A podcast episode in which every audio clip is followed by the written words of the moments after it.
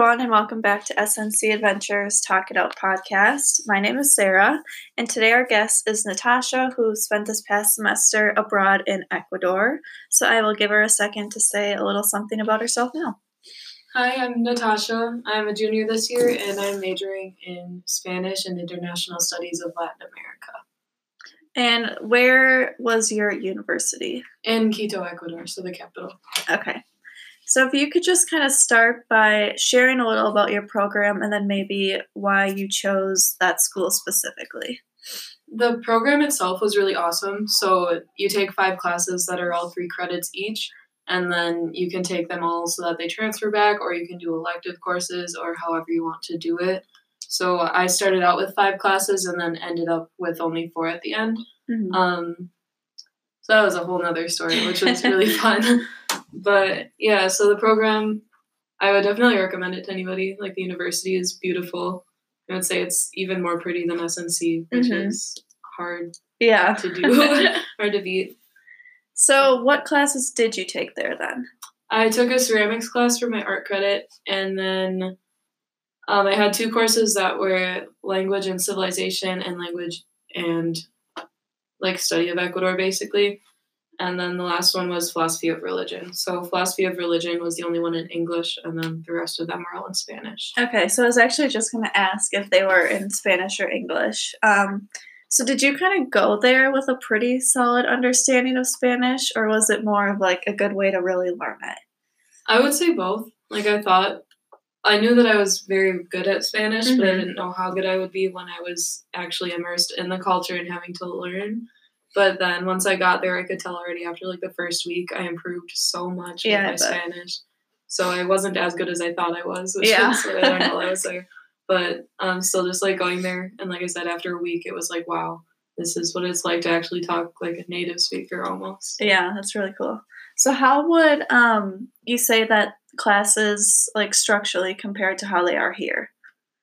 The class structure is a little bit different there because a lot of it is not homework based. Like I very rarely had homework, so it was mostly going home, reading the material or whatever it was that we were supposed to have prepared for the next class, and then we would go into class and it was just all discussion based. So we would spend the hour and a half talking about whatever reading it was. Okay. Um, so then a lot of times it would just be go and do your discussions, you get participation points, and then do exams for your grading.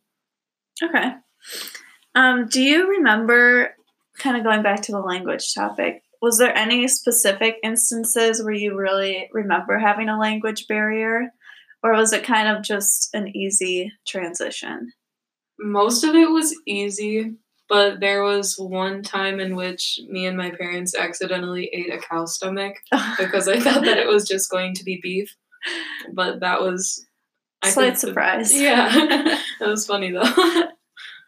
All right. So when you were there, um, what kind of housing did you have? Did you stay in like dorm living or we with a host family? Yes, you get to stay with a host family that lives in Quito. So um, you end up taking the bus to school every day. And then campus is in Cumbaya, which is kind of like the center of Quito. Mm-hmm. So then everywhere else is not more than like a 45 minute commute by bus to get there, but there were some places that were as close as 10 to 15 minutes away. Okay.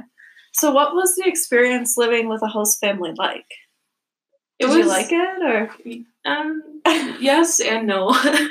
um, it's definitely a change, no matter what, when you're going from living with your family to living with a new family. Um, my biggest issue is that like I don't eat a lot, but then mm-hmm. especially in Latin America, they're like, "Here, eat this, eat this, eat this, eat this," and they're trying yeah. to make you eat so much. and then I would always feel bad because I would have to turn down food because I like physically could not eat it. Uh-huh. So then they would make fun of me for it. So like, just how judgmental I guess their society is too was um, kind of hard to get around. But overall, living with a family was really fun because then not only are you only speaking Spanish with them because they don't speak English but also my host family would bring me to all their family functions and they would just say like hey we're gonna go to the mall want to come with so then i'd go and hang out with them instead of just sitting at home mm-hmm. so it was it was a good experience overall yeah it kind of sounds like you really get to i guess maybe feel more like a local when you live with the host family because yeah. they're just living their normal life and you just kind of get to jump right into that. So yeah, it's really interesting. Um, so kind of compared to your life here, what type of maybe culture differences did you notice in Ecuador? So maybe like meal times or just the pace of life, things like that. Yeah, so most of it was the same, but definitely the biggest difference that I noticed was that the people there are really slow. So they don't try to get anywhere on time because they're the type of people who are like, we're living in the moment. We can't Mhm. stray from that. Like, if you're talking to someone and you want to keep talking to them, don't leave to go to another commitment just because of that. And then just like the physical way that they move, like they walk really slow on the roads Yeah. and it was borderline frustrating sometimes. Um, but that's just how they live there. So after a little bit, you kind of get used to it. And then also coming from the United States, it's kind of nice going there and getting a break because like everything here is so quack, quack, um, so fast paced. Um, so you want to make sure like here you're going fast, you're like not looking at anyone in the road, but there it's like you're walking really slow, acknowledging every person that you pass. Like it's just such a more welcoming culture there than Yeah. it is in the US. So would you say that you like that kind of change of pace or do you like things maybe a little faster moving? I like things a little bit faster and Mhm. definitely with more structure. So having to set up a meeting and then going to the meeting at the right time, but waiting there for 45 minutes Oh, because okay. somebody didn't show up. Yeah. Um, that is hard for me because I like having my schedule set. Uh-huh. But overall, like it was nice to just kind of relax and get outside of the US for a little bit and not have to do whatever I would do here. Mhm. So you kind of mentioned like talking with people, conversation is really big. Was there any difference in like how people greet each other or maybe just communication in general? Are people super friendly, kind of like we're known for in the Midwest, would you say? People are definitely really friendly there. I don't think I ever ran into a not nice person. Um, to greet people, they do the kisses on the cheek. Mhm. So I think it's like if you don't know the person that well, it's only once, but if you do know them really well, then it's twice. So I kind of stuck in the once zone. um, but yeah, Okay. So when you were abroad, did you kind of do anything certain to like capture your memories? So I'm sure you took a ton of photos like everyone does. Um, but did you maybe have like a blog or did you make videos, do any journaling?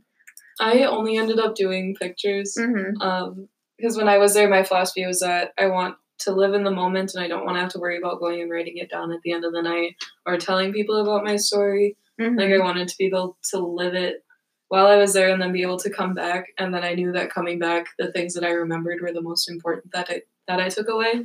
So, yeah, that's a really good way to look at it. I like that.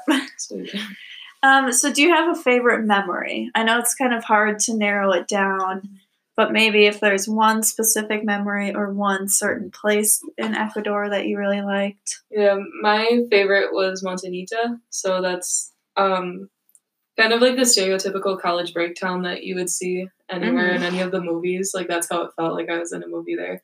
So we also went not only during spring break, but that's also when they celebrate Carnival, which is it's like a big festival where people throw like foam at you and soap and stuff. It's really strange. Um, but we were there for a week and it was my first like beach vacation that I've ever done, and it was the first time I ever just went somewhere just to relax. Mm-hmm. So there were a couple days where people would say like, "Oh, we're gonna go to this place since we're here," and I was like, "I'm just gonna sit here in my hammock all day."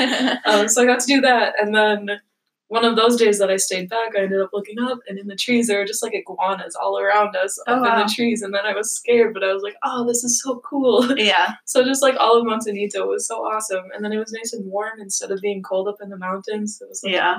so nice. Good change of pace. Yeah, so, did you get to do any other traveling while you were there? there was a lot of traveling. Um, it's super cheap to do there because it is a Latin American country and their economy is kind of suffering a little bit. So you could get just about anywhere in the country of Ecuador for twelve dollars or less. Oh, wow. Yeah, so um I wouldn't say every single weekend, but at least two of the four weekends each month I would be going somewhere. And then sometimes it would even just be a day trip to a park somewhere or going for a long weekend in one of the cities that Ecuador is known for.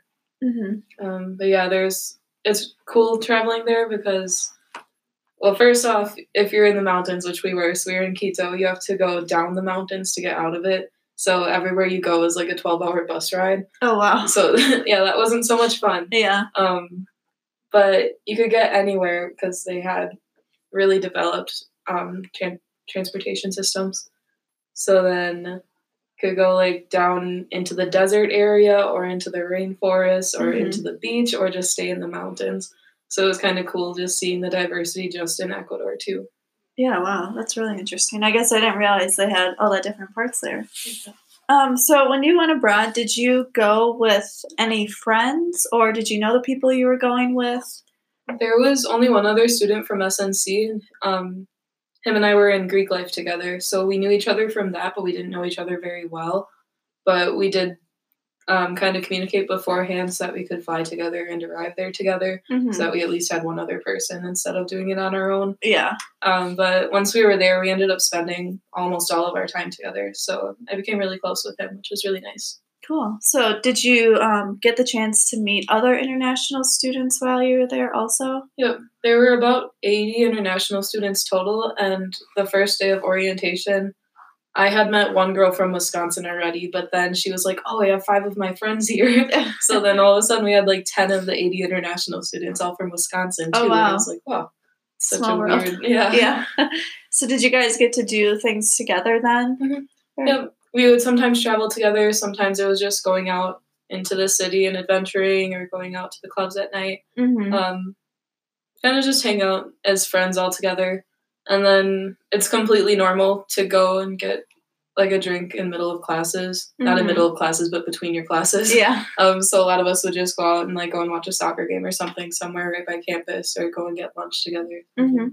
It was a good time. So, would you kind of say maybe your program did a good job at helping students meet each other? Because I know for some people that's kind of a worry if they don't go abroad with someone they know.